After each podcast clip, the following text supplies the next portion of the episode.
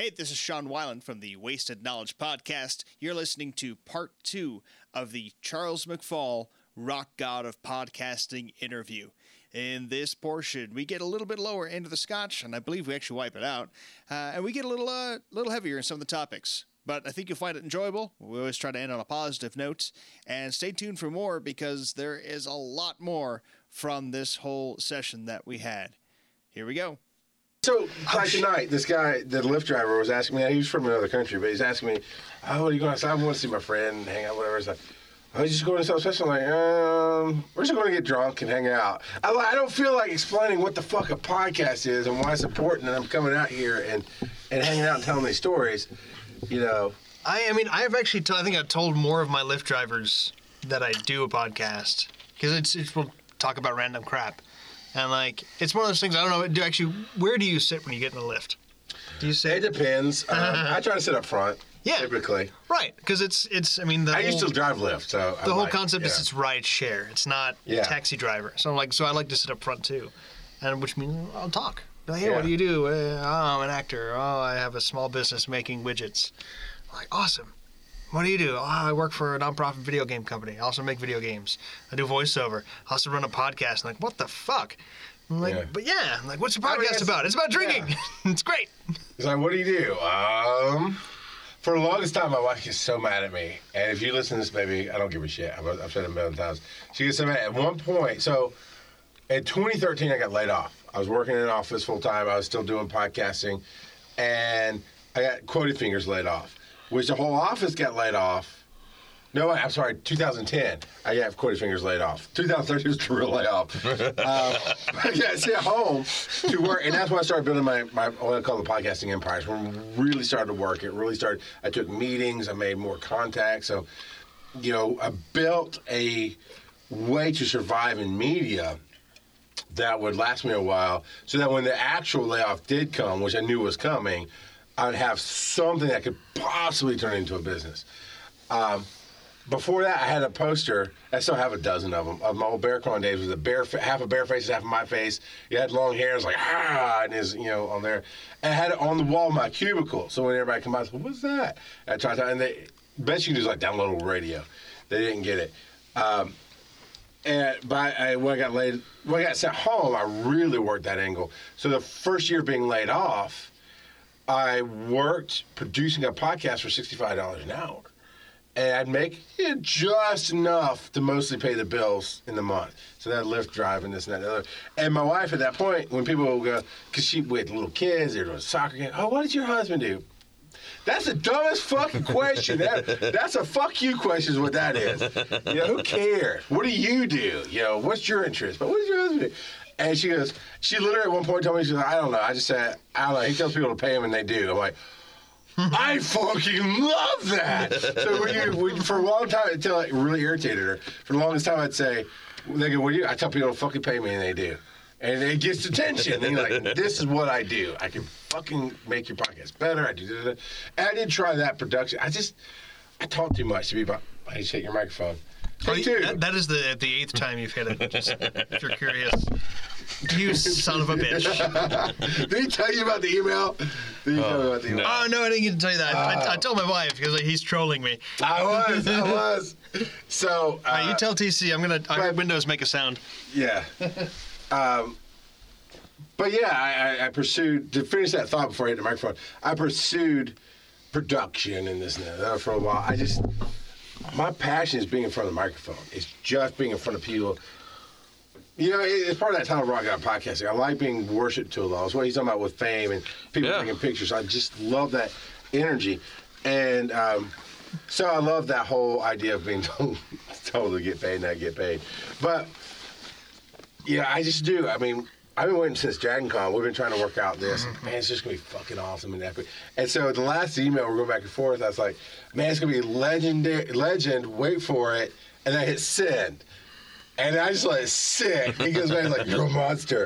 And I let it sit for a couple more hours. I think I got to karaoke that night, and I text you, dairy. Motherfucker. Nice. You Where's son the, of a bitch. I loved it. I like, I like, cool, man. This is going to be awesome. Let it sit. Oh. That's what your mom said.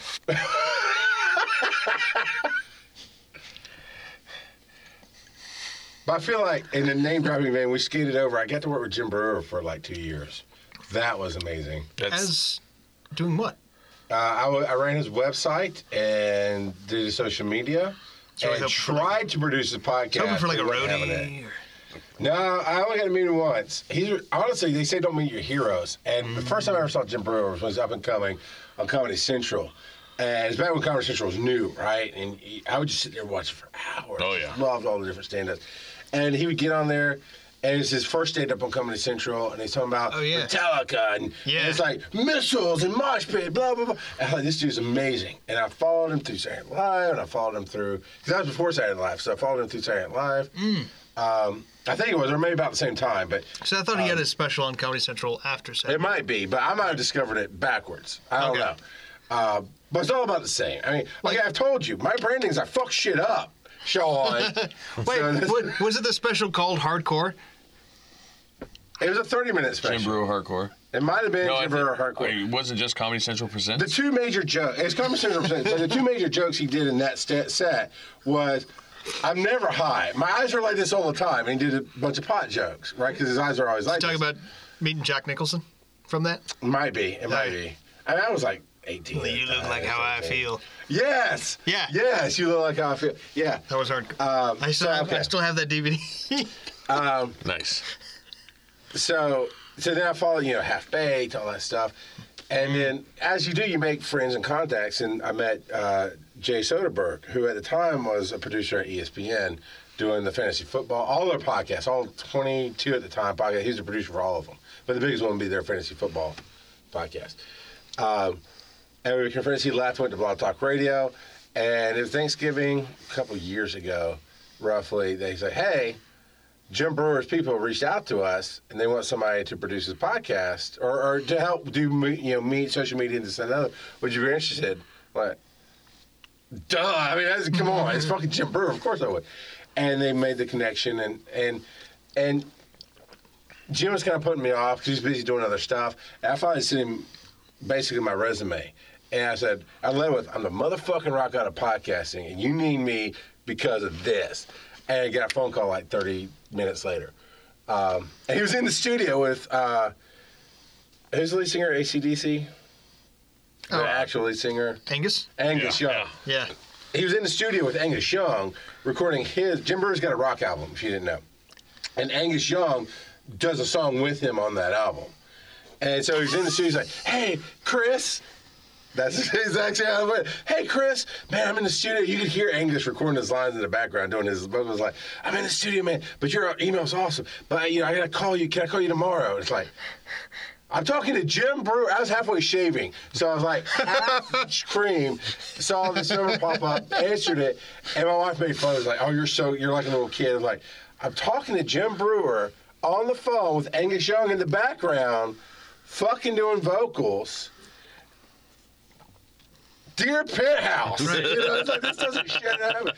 And um, got the job and worked for him for a while, uh, mainly getting his website straightened out, so his podcast would be up there every week, uh, and his tour dates was the big thing, you know, getting that done. And yeah, I started doing some social media stuff for him, and I tried to talk him into, hey, man, he wants to do this. He did this version of the podcast that was Marriage Warrior, and that's part of his comedy tour. And he's talking about how, how it's a war to stay married for so long and have kids, and, and he's been married to his, his same wife for seventeen, eighteen years, I forget.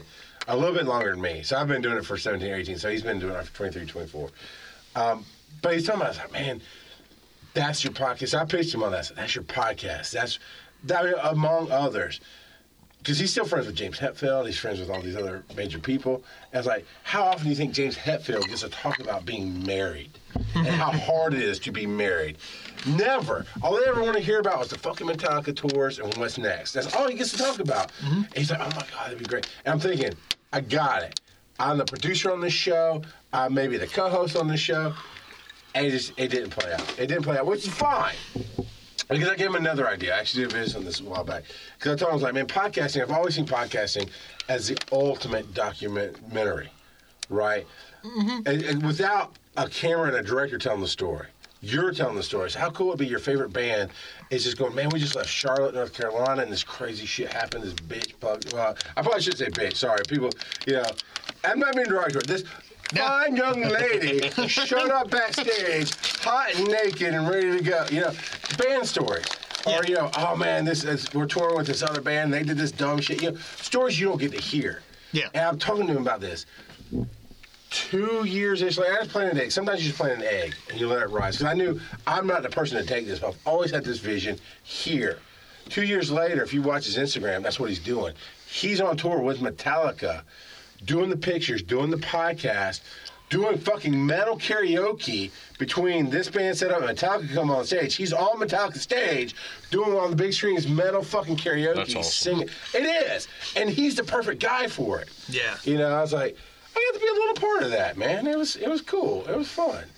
You know, I don't regret working for him. And at one point, I was like, I just spilled the shit on alcohol. But at one point, I was like, God damn it, that was my idea. And, but now I'm like, but really, do I want to, because the, his Instagram is pictures of him doing his thing. Right. Do I really want to be the shadow taking pictures of him doing his thing? Or do I want to be who I want to be? Yeah. Or just be out there and... You doing, know. doing your own shit versus... And I got to meet him, and I, we got to be friends a little bit. And I bet if I called him today, he'd answer. I feel weird calling him today. Because, honestly, we got to a point that he got a management company. Right. Who could really take it. I mean, his website now is phenomenal. And his people now are phenomenal. I was... I got him from almost sinking, because he had some friend of his doing it that just wasn't doing a good job. And I built him up to stay afloat and grow... And then he got the people he needed to take him where he needed to go. That was a hard lesson to learn. Because I was enjoying being able to go, I work for Jim Breuer. Boop, there he is on my phone. Hey, Jim, how's it going? You know, when I was sick one day, I was like, man, I can't I can't do your thing this week. I'm sick. He fucking called me to make sure I was okay. I was like, I had a tear in my eyes. I was like, Jim Breuer, you're calling me. He's like, yeah, man, you're a cool guy. Well, yeah. I feel like at this point, that'd be one of those contacts you you keep for when you need it. Yeah. Kind of ideas. Yeah. I, I feel like I, I already killed a can of Coke, and you're like, Five ounce, four ounces down in your Doctor Pepper. Like, doing okay? I'm more ounces down in my Scotch. You so. are. Well, I'm about to refill it. Well, we're all about the same on the Scotch. All right.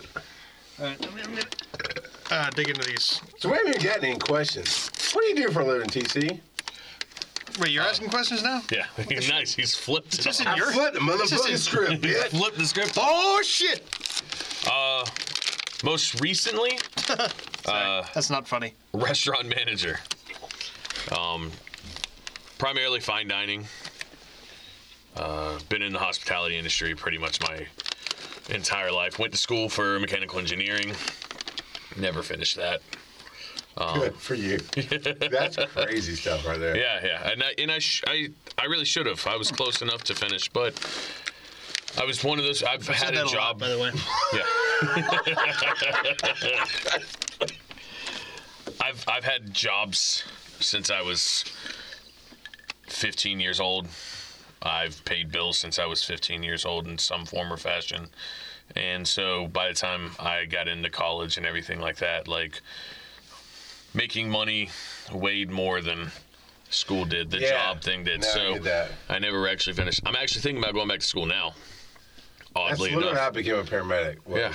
making money way Out. more than education. Exa- yeah, so, but that's what... That's what I do professionally, is restaurant management, talk to people. I really liked fine dining. I rubbed a lot of shoulders, rubbed a lot of elbows with some really cool people, got a lot of contacts, was able to talk to... trying to rub me, I Sean. I think he's touching shoulders. The shoulders and elbows. Right, uh, I was going to go for shoulders and elbows, too. But, but uh, yeah.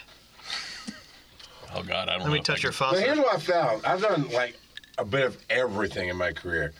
For those of you who don't know, T C's got a big, huge mountain man beard.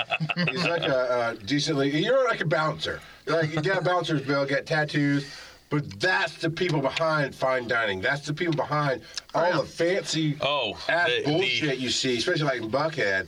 It's people like you. And they wouldn't give you the goddamn time of day if they saw you out front, would they? No, I mean, I wore a suit every day. But in, in general... Yeah, if they saw me out front in my street clothes, they wouldn't let me in the place, kind yeah. of thing. Not the time of day, but then I'm the kind of person that... I mean, but it, that's how the fine dining industry has turned. That's how the world turns. That's, that's what it's for. Yeah. But, it's, like, because like, we met in fine dining. Yeah. And like as as bartenders, did you swipe left or? I think it's swipe right. It was whatever. An accident. You down there on dating app? I, I, I swipe right. That's it's coffee. Coffee meets bad. But yeah, that's how the whole. That's that's how I mean everything is. Like, everything used to be, like, no tattoos, clean-shaven, uh, no crazy hair colors or hairstyles, and, yeah. like, everybody wears the same exact uniform, everybody looks the same way, everybody acts the same way, and it's turned out, I mean, host- the, the restaurant industry, the, the food and beverage industry, really is just an offshoot these days of the entertainment industry. Yeah. You're there to provide an experience, not really just food You're and making beverage. A magical illusion. Exactly. It's the service industry. Yeah. Like that's yes. medicine's gone that way. Like pretty much anything where you have to go spend money to do something and see another person. Yeah. I'm making a face, by the way. Yeah. Uh, is is if it's not about service to some extent, then people get bitchy. Which is They're you, right you to an extent. That, that illusion that you're special. Mm-hmm. And I worked in the and A V industry for a couple of years. It is an illusion because you ain't special, bitch. Um, they're going to say, but that's a general bitch. Yeah, that's to everybody. It's a male-female thing. Fuck you. Um, oh, no, that's that's as a classification yeah, of person, a, not yeah. as a gender thing. Exactly. No. I do still apologize for the backstage young lady comment. That's not That was not appropriate. But um, they're called Bettys. I've, I literally gone to a hayfield. And set up a huge mobile stage with lights and sound and everything. We had, uh, I think it was Jason Aldean was the singer. I can't remember who the headliner was. But we turned this empty field. It's literally just a hayfield in Covington, Georgia, that's next to a liquor store. That was Jason Aldean. And and we turned it into this magic. And then it's also, because you don't think you're in a field, all of a sudden there's vendor booths, and you're at this kind of festival type atmosphere, and there's Jason Aldean, and we got the lights, we got the sound, we got the smoke, we got the magic. And then he leaves, and everybody leaves, and we spend the next twelve hours breaking it down till four in the morning. I got there at four in the morning. I was there for twenty-four hours. But I mean, that's the magic, right? Because people, like, they show up like, oh my God. This is... And if you drive by there, you're like, you wouldn't recognize it. Yeah. You know, and that's that's what you do in the fine dining industry. Oh, oh, that's I mean, that's what you do in the restaurant industry in general if you're doing it the right. Like, you spend that time that you get there before anybody else steps foot in that restaurant, making everything, making sure everything looks perfect, is set up a certain way. And some, and most of the restaurants that I've worked at recently, we set each table with the exact amount of settings for how many people are in that party. Yeah. So there's not we're not scooping it away or anything like that. Yeah. The bartenders and bar prep that went into it, we cooked syrups and made bitters and made tonic syrups and and aged punches for months, you know, in order to yeah. present this drink that took us sixty seconds to make. In like, front of you. In front of you. In front of you but yeah. really there was hours and hours behind Months, it. yeah. Yeah. And so Like, yeah, it is. It's all an illusion, but it's all about the surface. And that's one of the things that I liked about, that's why I like having tattoos and a big beard, is that I like to have that initial reaction of, yeah, who is this? Or this isn't the person that's usually. They look at your deliveries drop back. But then once, yeah, yeah, but then yeah. once the service huh. starts, the illusion starts, it just blows their mind even that and much that, more. That's my number one rule of, of showmanship or podcasting is like Dragon Con. Well, I set up my whole goal, and I believe words mean things, and, and what, your intention is everything, and the secret and all that jazz. But I was Dragon Con this year. Last year, most people didn't know I ran it last year, but Brian Donnelly was the face. He was in retirement mode, and I put it together. My whole goal is when you step into the podcasting track of Dragon Con, which is now the digital media creators track, is that you feel like a rock star. I don't care if you're thinking about doing a podcast, or you've been doing it for, how long can you do it now, fourteen, fifteen? Well, some people were doing it kind of before with internet radio and stuff, but let's just say, let's say fourteen. You know, fourteen years. You know, you feel like a rock star in the audience or especially on the stage. And, and it's a part of putting that show together. And putting, and that's why I, I try to moderate or kick off a lot of the panels. It's just, oops, sorry. Alarms do not silence, even with do not disturb. Oh yeah, no they so, don't, because yeah. it's like, dude, you set an alarm. It's time to get you gotta my, fucking yeah, go. It's time to get my energy in Marvel Strike Force, but that's the point. Yeah, that's what they fucking yes. alarm was. That's what my alarm is. It's to get my energy in my game. But that's that's that's the show. Is is what. some people I feel in, in, in Dragon Con as a whole, not the higher-ups, but the, the people who run different tracks, they fail to realize it's not just about fan service and letting people run their mouths. It's about packaging the show. Hmm. And everything I put together, now I trust my instincts, too, because some people I don't know, but everything, like the first, last year, I didn't know you from Adam. And I think Regina said, hey, there's this Sean guy. I'm like, fuck it, it says voiceover. I'll throw on the voiceover panel. And I, I can't remember, did you have any other panels last year or just the voiceover? I thought I was on two last year. You I might have been on two. I don't remember now. I don't either. But it, see, I, but when it comes to the top, I'm like, let me research. Okay, tell you here and here. And you killed it. I was like, this dude's awesome. I remember telling you last year, man, you're local, I'm local, let's, let's hang out, let's do something. You're like, yeah, fuck you. Uh, no, what that no, sounds like Sean. Really. Yeah, that's like he's. The but you're busy. I'm, I'm I mean, kind of a douchebag. Well, so I think I was still bartending full time then, which was so that was like sixty hours a week doing fine dining bar, which is making the magic. Like yeah, yeah like I love that four hours that you that you see me. Yeah. But there's the other like that's three hours show. On each end. If that not four more. Hours is the show, but you gotta prep so much. Oh yeah, that show so much ass, dude. You ain't. I mean, I like kissing the ass, no, but, like, but I kissed a lot of the ass. Dragon Con takes me eight months mm. to set up for four days. Mm. And those four days fly by like that. And when a panel's great, people remember it. When it's horrible, they forget it. Which is great. They don't bitch about it. Yeah, that's the best balance yeah. you could ask yeah. for. Yeah, I was about it to is. Say, that's amazing. And that's confirmation bias, bitches. Yeah. And last year was the greatest compliment I got, because, again, nobody knew I was running it. Bobby Blackwolf sat there and said, this year, because he's been going since the inception of the podcast. Before that, but he's been to every podcast track since they started. And it was this was the best balance this year with some workshops and education and entertainment. And that's all I needed to know. I was on the right track. You know. That's right. I was on a tech talk and a voiceover panel last year. Yeah. Because I fucking if you can't, damn, yeah. I've been swearing too much too, but I I love tech. This is hilarious because I, I don't think I've said any. I don't think you have. I don't either. think I've cussed at all today, and I'm yeah. usually. Oh, it's horrible. The scotch. It really is. I'm so excited. I feel like you're see the scotch is making me feel like a gentleman. I'm just I sitting mean, here. It's a good, it, you know, it's a good alcohol, but it, for me, it, like you're saying, it kind of elevates. Oh yeah. Kinda, I kind of just sit and chill, and I talk more. I Have a conversation. Yeah, I feel like honestly, we need a fireplace right here. Right. And some cigars. Yeah. Well, man, it's off topic, but one of my thoughts. And it's because being a kind of a bar chat-ish concept is to have like a short, like eight-inch bar installed along this wall. Nice, nice. And just like actually standing, like now, granted, or putting in some stools and like actually Gee. having that, like yeah. putting you in the middle. And like I'm totally off mic now, but like actually having a bar set up. And the hand motion he did was like a swinging dick. Just yeah, you know. yeah, yeah, yeah, yeah. Well, now you now that. you know what my life yeah. is like. Uh, You know, I've got some highboys, some mahogany-colored highboys with bar stools, and then one of them was set up as my podcasting table.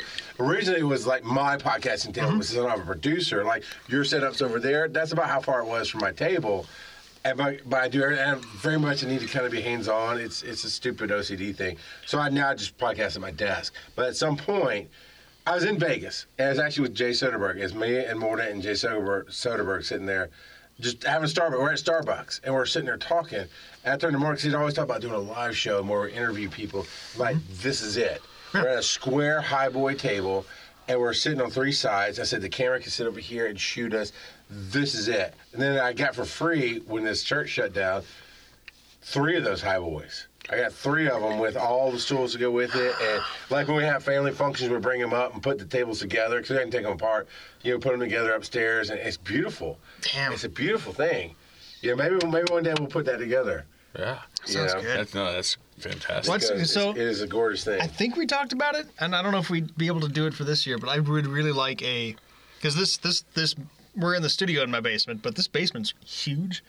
Having like a Christmas episode where you invite like all the guests back from the year, and just I mean whether or not it's an episode or we set up some mics and get drunk together. Well, I feel like it would be a party. Yeah. Where we a sat down and cast. Pe- people came over and yeah. said what's up, and we talked about I mean, a couple of things. Set up some cameras on the other side of the room, and then mic on every you really table. Want to go T- full reality. And then T C wireless mic everybody. Oh. Record separate tracks. Oh. Uh, I don't need that because I'm going to be passed out on top I'm of the table. I'm like, all right, we can get, it. I mean, lives are cheap enough that we can get like ones for people's phones. Like, oh, I think you said lives are cheap No, live, live, like lavaliers. Lives. Love, yeah. Lives, lives. Whatever. whatever. Yeah. Yeah, yeah. Love it up. Um, lives are cheap enough. Right. They don't need to survive. When you interact with somebody, person to person, mm-hmm. and when you live your life the same way every single day, you can change the world. You can change the universe. When I see, okay, hashtag me too, the first people who did that, mm-hmm. that was some serious shit. That was like, holy fuck, man. We need to get these stories out. We need to stop this shit. Harvey Weinstein needs to burn in hell for a long time. Then the movement kicked in. So right? I see what you're saying. From individual. Yeah. You're saying it's like a dilution effect. Exactly. It's you're a ninety-nine percent, saying. Right? The one percent movement, whatever, started with Wall Street, and then people started infecting with their own missions, and it became this fractured bullshit thing. And it does, and it, it gets away from the main... It gets away from what would change but, the problem. Because honestly, if you got to, hit on at a bar and you just felt bad about yourself that day, that's not hashtag me too. When you fucking got raped to get a job, that's hashtag me too. That's that's fucking wrong.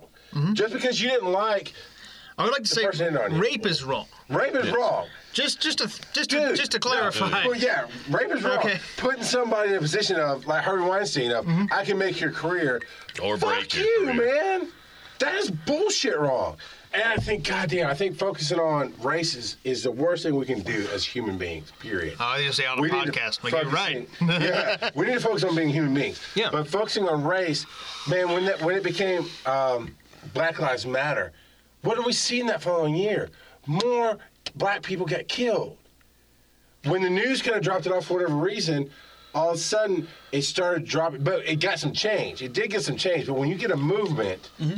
It's like a corporation. When you, you're a grassroots thing, right? You're an individual thing. You're building up this power, and then you become this corporation. Well, now you got this interest and that. Sorry. Take two. Nine. Now you got That's this nine. interest and that interest. And you know what I'm saying? It gets diluted and fractured, and it stops the power from working. Well, it, it, to counter that, though, so okay. I I completely, I saw exactly where you're going, and I completely see the dilution of it, because I have, I've talked about it before, not on this podcast, but just with people in general. So you, you get these movements, as you say, and you get these people who just latch onto it because they want to be a part of something. Right. But they may not even have anything. And that's fine, because you can be a part of a movement without actually being a victim or being the same thing, as long as you are there in support and there sure. like that. You don't have to interject yourself into and it. And be clear, I will support anybody who comes out against true wrong. And I've seen videos of white cops living in fear shooting black people. Mm. Wrong. I I have known women who have been treated very, very sexually poorly, and it's wrong. You know, I'm absolutely, I will support you as a person all day long. You're just talking about movements in general, movements hurting in, the cause. When it becomes this thing. Mm. The newest one I saw, you know, we but, saw it. Okay. But the thing is, is that you it's almost kind of that whole, like, you can't let... like one bad apple ruined the whole bunch. The movement's still there, and it's it's it's you as a person observing has to still focus on the core of the movement and everybody and help lead people that way. Because to say that once it becomes a movement, it hurts it. It's it still kind of takes away from everything. I think you have to keep pushing it before you see change. Like changes are going to happen because I one or two people. You take actions that do change. Yes, I think person to person. Call you do what you gotta do. Actually take action. It's when you, okay. So I know right well, now the Trump administration is looking at somehow. And it's more of a technical thing. Of, and I'm not saying it's right and wrong. I don't understand it. I haven't researched it. I'm just being clear. My caveat is I've not researched this. I've just heard shit on the radio. But this whole, the health department is looking to define out transgender and male or female. I don't know if that's right or wrong. I think everybody has a choice. Everybody can do whatever they want with their lives. That's fine. You got to understand when it comes to government, they're about twenty years fucking behind of everything anyway. And this is not a surprise. What I saw was people not researching, act like me, not researching actually what's going to go on, but go, transgender will not be erased. You don't fucking need the government to recognize you. you are who you are, right, as a person. And when somebody just goes, hashtag, whatever the hashtag is for this movement now, for the not erasing transgender, what are you actually doing as a person? Because just putting a hashtag on your shit doesn't... I keep doing hashtag with my hands every time I say hashtag. It's called a pound sign, first of all. Yeah. That's why they changed it from Me Too to uh, Time's Up, because it was hashtag Me Too, but then they forgot. Pound, yeah. Thank you, Sean. You just stepped into that one. You're no, no, a sexist asshole. Get off the show. No, I was... Because before the internet existed, or Twitter... Term. Right. Back when you had, you know, before dial-up, when you just had yes. phone numbers and that's how you talked to people, you had party lines. It was called a pound sign. Yes. But yes, also that. Someone pointed that out to me a few months ago. Yeah. You know, that, yeah. But you see what, you, you know what I'm saying? Nobody ever pointed that out to me. Why support the hashtag, blah, blah, blah? Really? What are you doing?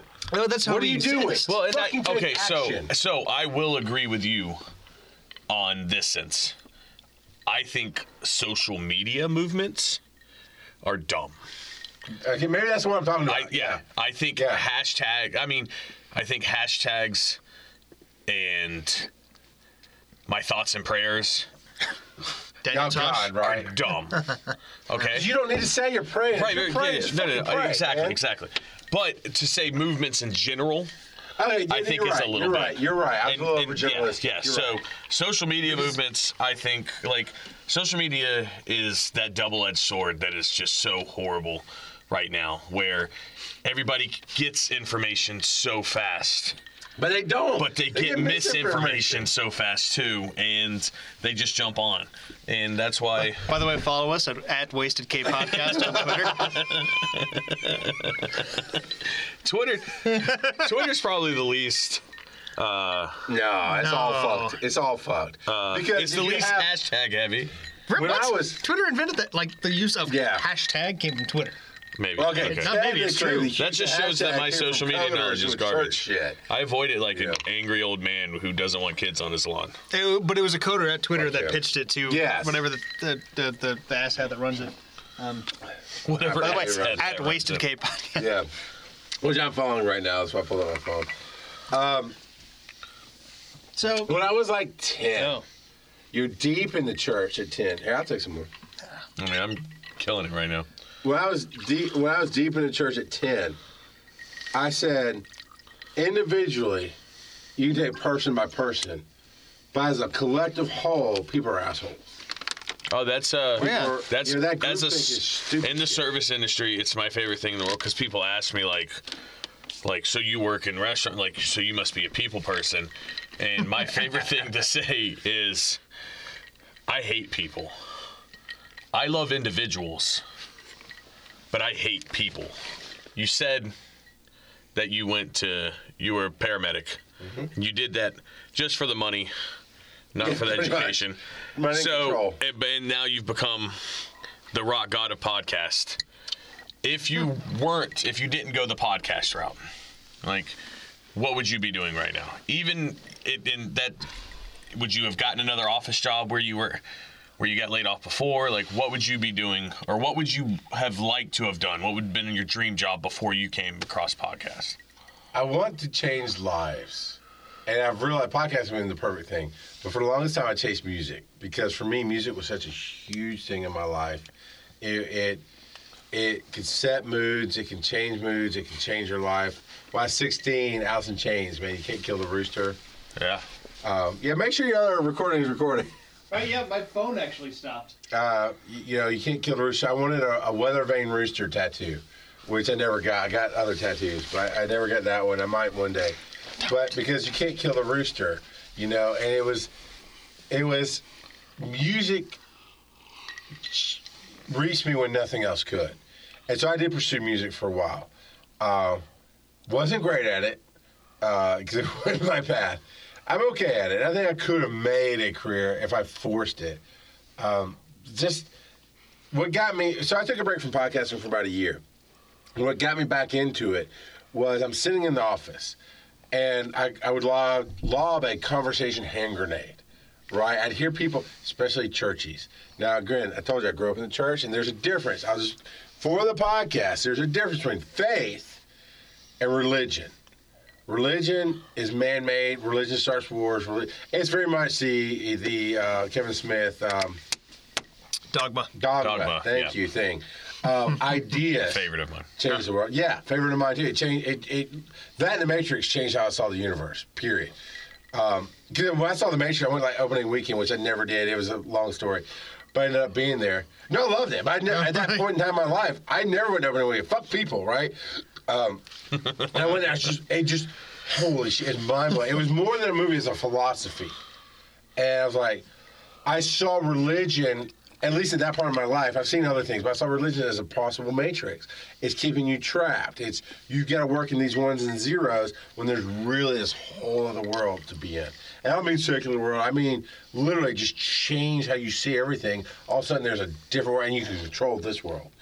And um, you know, it, it, it changed everything. But so that's the difference. Faith and faith. I'm still a man of faith. Religion can suck a dick. Um, The views on this podcast are yeah, my well, own and not sponsored by... I was about to say it can, but that's why um, there's a certain faith or religion that's in trouble. Yeah. Uh, uh, yeah. Oh, oh, oh, oh. um, but should it, is the question. Yeah. So I don't remember where I was going with all this. Oh, what would I do? I interrupted. So yeah, what would you about, do? It was... God, man, I grew up... He'd be a rock and roll preacher. I grew up just not even... Well, that's kind of what I am now. Right. The whole rock on a podcasting title I put on myself in the early days of uh, bear calling to give that image of it was metal attitude meets talk radio. That was my whole tagline. It was really my personal tagline. Metal attitude is to give you that image. Rock on a podcasting is to give you that image of that metal dude sitting on the stage. Fuck yeah, fuck it. You know, you got the followers, you got the people who get what you're doing. That the whole world looks at you and go, that metal music of the devil. I had a I had a manager one time. I was like, man, you listen to Metallica. Every time I hear Metallica, I kind of want to go to my room and slip my wrist. I'm like, there's something wrong with right. you. Yeah, that's you're just up, dude. There's freedom. There's all this stuff I hear in their songs that I don't hear anywhere. You listen, and this person, this person listens to country. Like, you listen to Christian music where all they do is lose goddamn everything all the time. This is the nineties, right? Um, that was a joke, but. Uh, um, I'd be using my voice somewhere. So I was in the office, and they'd be talking, especially church stuff. They were kind of a religious bunch. And I would just go, and, and that's a, a grenade pulling the pin out of my teeth sounds, what that was. And I'd lob the conversation. Well, what about when prayer doesn't work? And then I just watched the ants go crazy, arguing with each other. And I went, I got to get back on the radio because I'm going to, like, tank this office. Cause I'm smart enough not to lose my job, but they're all going to lose their job because of the shit I'm throwing at them. And I got back into podcasting. Um, I don't know, man. Maybe a rock and roll preacher. Uh, who was the guy in the nineties who had the gold-plated toilets who went, Tammy Faye Baker, Jim Bakker. Yeah. His son, Jay Bakker, had a ministry, and he still does, but at the time I was coming up, he had a son, uh, Jay Bakker had a ministry in the nineties, and he was he did it in podcasts, too. He was here in Atlanta. He was here in Atlanta. I never got to go see him directly. You've seen that. You have a story about Jay Bakker. No, I just don't, don't, don't appreciate that he has a career. No, no, no. I, I, I get it. Personally. At the moment, see, here's the thing. Here's the thing about everything we do. And this is why I try not to shit on things that people latch on to. I say try not to. Sometimes I will shit on things that people latch on to. You can't but help it. But, yeah, I mean, I told my, I told my four-year-old, pain is for the weak. Suck it the fuck up. um, uh, Good talk, Dad. Thanks. Yeah. Uh, I mean, and after I tried some other stuff, okay. I was an asshole for a second, and I can be a bad dad sometimes. But yeah, and that works out. Um, but Jay, and when I was coming out of the church, I still tried to. You still hold on to what's familiar, right? And I was trying to hold on to. Hmm. Surely the church has something, because I felt like. What I learned about faith had something, and there's I've told this story on the show, and if y'all want me to, I'll tell it again. But you know, I learned about faith from my parents who had none, which is weird. But they're very religious. Because uh, my faith was like, faith is you just believe and let it go. And I go, fuck, you know, we're going to be fine. You said God's all powerful, we're going to be fine. What's, what's the problem? I don't understand. Let's just keep yes. on with life. You know? Yes. Um, but as I was coming through the nineties, struggling leaving the church, struggling to figure out who I was. Is that Jay Bakker resonated during that time because he was on stage talking about in his church or whatever that was downtown Atlanta, but I heard it in podcast form. He was talking about having tattoos, and he was literally smoking a cigar on the stage at that time. And I was like, holy shit. It was a, a vision of freedom that was higher than where I was. So I don't know what he's doing now. I don't know if he's homeless or if he's a millionaire. So what, what's your Jay Bakker story? No, no. So I, I, I don't I don't have one, but I, I had a similar. Like I went to, to Catholic school for junior high. Um, uh, Dogma came out while I was in Catholic school, uh, and so this was in uh, northern Wisconsin, uh, where I lived in the largest town of the county. And the county was, and that town was seven thousand people strong. So this is Oneida County, uh, Rhinelander, Wisconsin, home of the Hodag Country Fest. It it it was small and conservative, and the the only quote unquote rock and roll station. The most rock and roll they got was Butthole Surfers, and they wouldn't, of course, say their Going name down on the it. Mountain, yeah. Avalanche, yeah, yeah. Man. Like, and that was everything else was country. Here, sorry. I, yeah. I love Butthole Surfers. No, and I didn't. And like it was like that was the most freeing I could get with music. Uh, I had a black and white T V that got N B C, and that was it. Uh, God, I remember Friday Night Videos. Mm-hmm. God, I used to sneak out of bed and try to watch Friday Night Videos when my parents were asleep. Mm-hmm. God, I love that shit. So, that's how I discovered Firehouse, which got me in trouble later with my mom, but that's neither here nor there. So I think, I'm trying to remember, uh, so a couple things happened. Like, so I have no Jay Bakker story, but the, the, the religion and the, they're starting to realize other things. Uh, Diablo, the P C game, came out when I was in sixth or seventh grade, and my stepbrother bought it, and it was Game of the Year in like nineteen ninety-six. And I played it more than he did, so for my birthday, six months later, he gave it to me.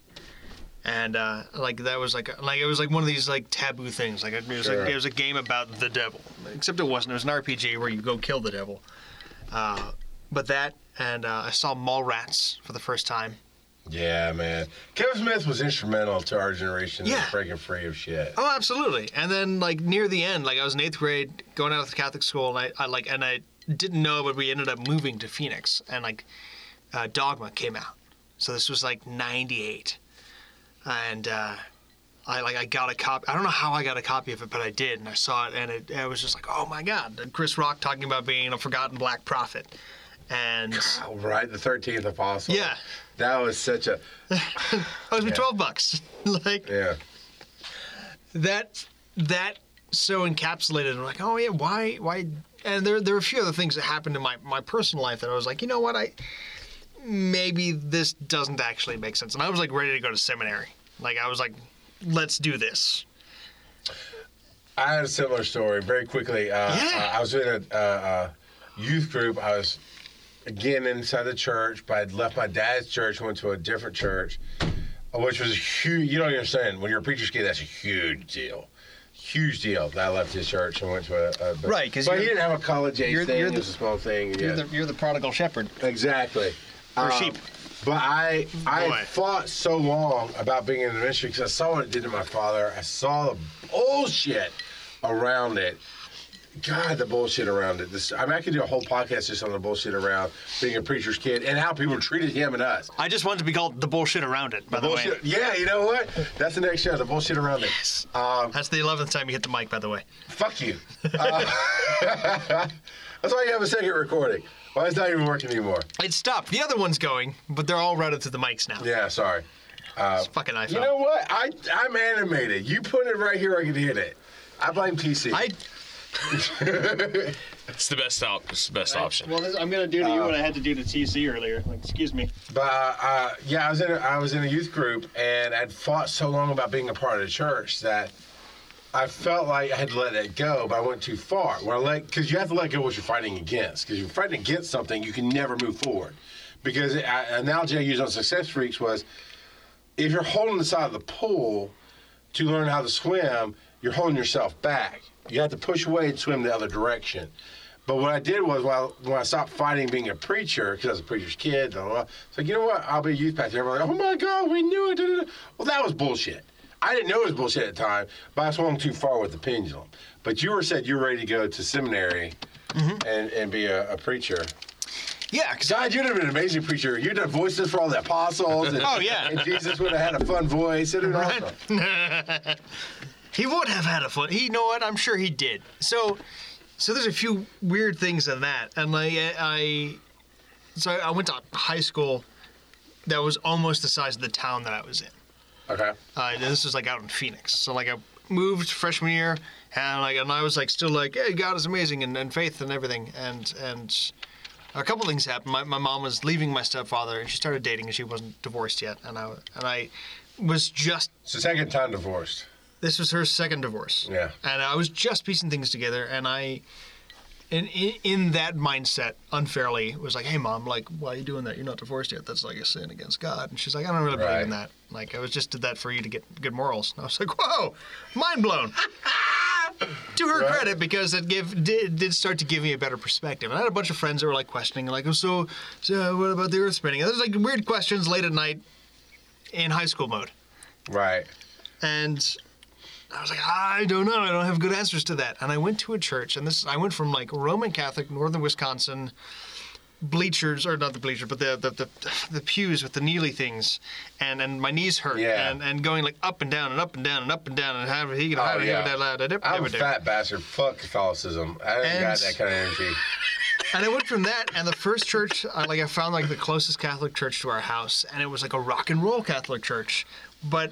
And maybe this is just me, but it wasn't good rock and roll. So it was church music. Church fucking waters on everything. It was so bad. And I'm like, wait, so this is like, it, it felt like the most pandery thing coming from this other, like, there was an organ and occasionally a guy that could sing and play piano.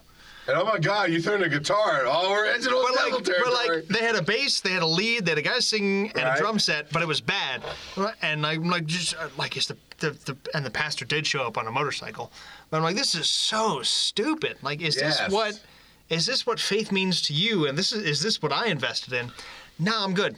I'm, I'm, I'm set. I'm good. No, yeah. I'm done. And, I, and that was between those things happening, and, and, and I'm sorry, but Dogma as well. Like going, like, yeah, no, like, I don't want to be a part of it. Starts wars. Ideas let you be flexible. I know I'm bastardizing that quote a little but bit. But yeah, no. Jesus Christ, that was the best line of that whole movie at the end. And it, it's like, yeah. ideas. Ideas are what lets you talk, connect to people. Well, so, and, and belief is belief. Understanding is understanding fact. You know, I'll, I'll say this. The major scripture that I've always held on to was, uh, I'm going to bastardize it again because we're, we've killed a bottle of scotch. Uh, it is, uh, understanding is the key to wisdom. And that wraps it for this portion, part two of the Charles McFall interview. If you've liked this, of course, please uh, leave us a like and even a comment on Apple Podcasts. Feel free to follow us and tweet at us at WastedK Podcast. You can always e- send us an email at wastedknowledgepodcast at gmail dot com. And you can find episodes first at wasted dash knowledge dot blurberry dot net. There's still more to come, uh, at least another full episode. And of course, please... always drink responsibly and get a safe ride home. Cheers.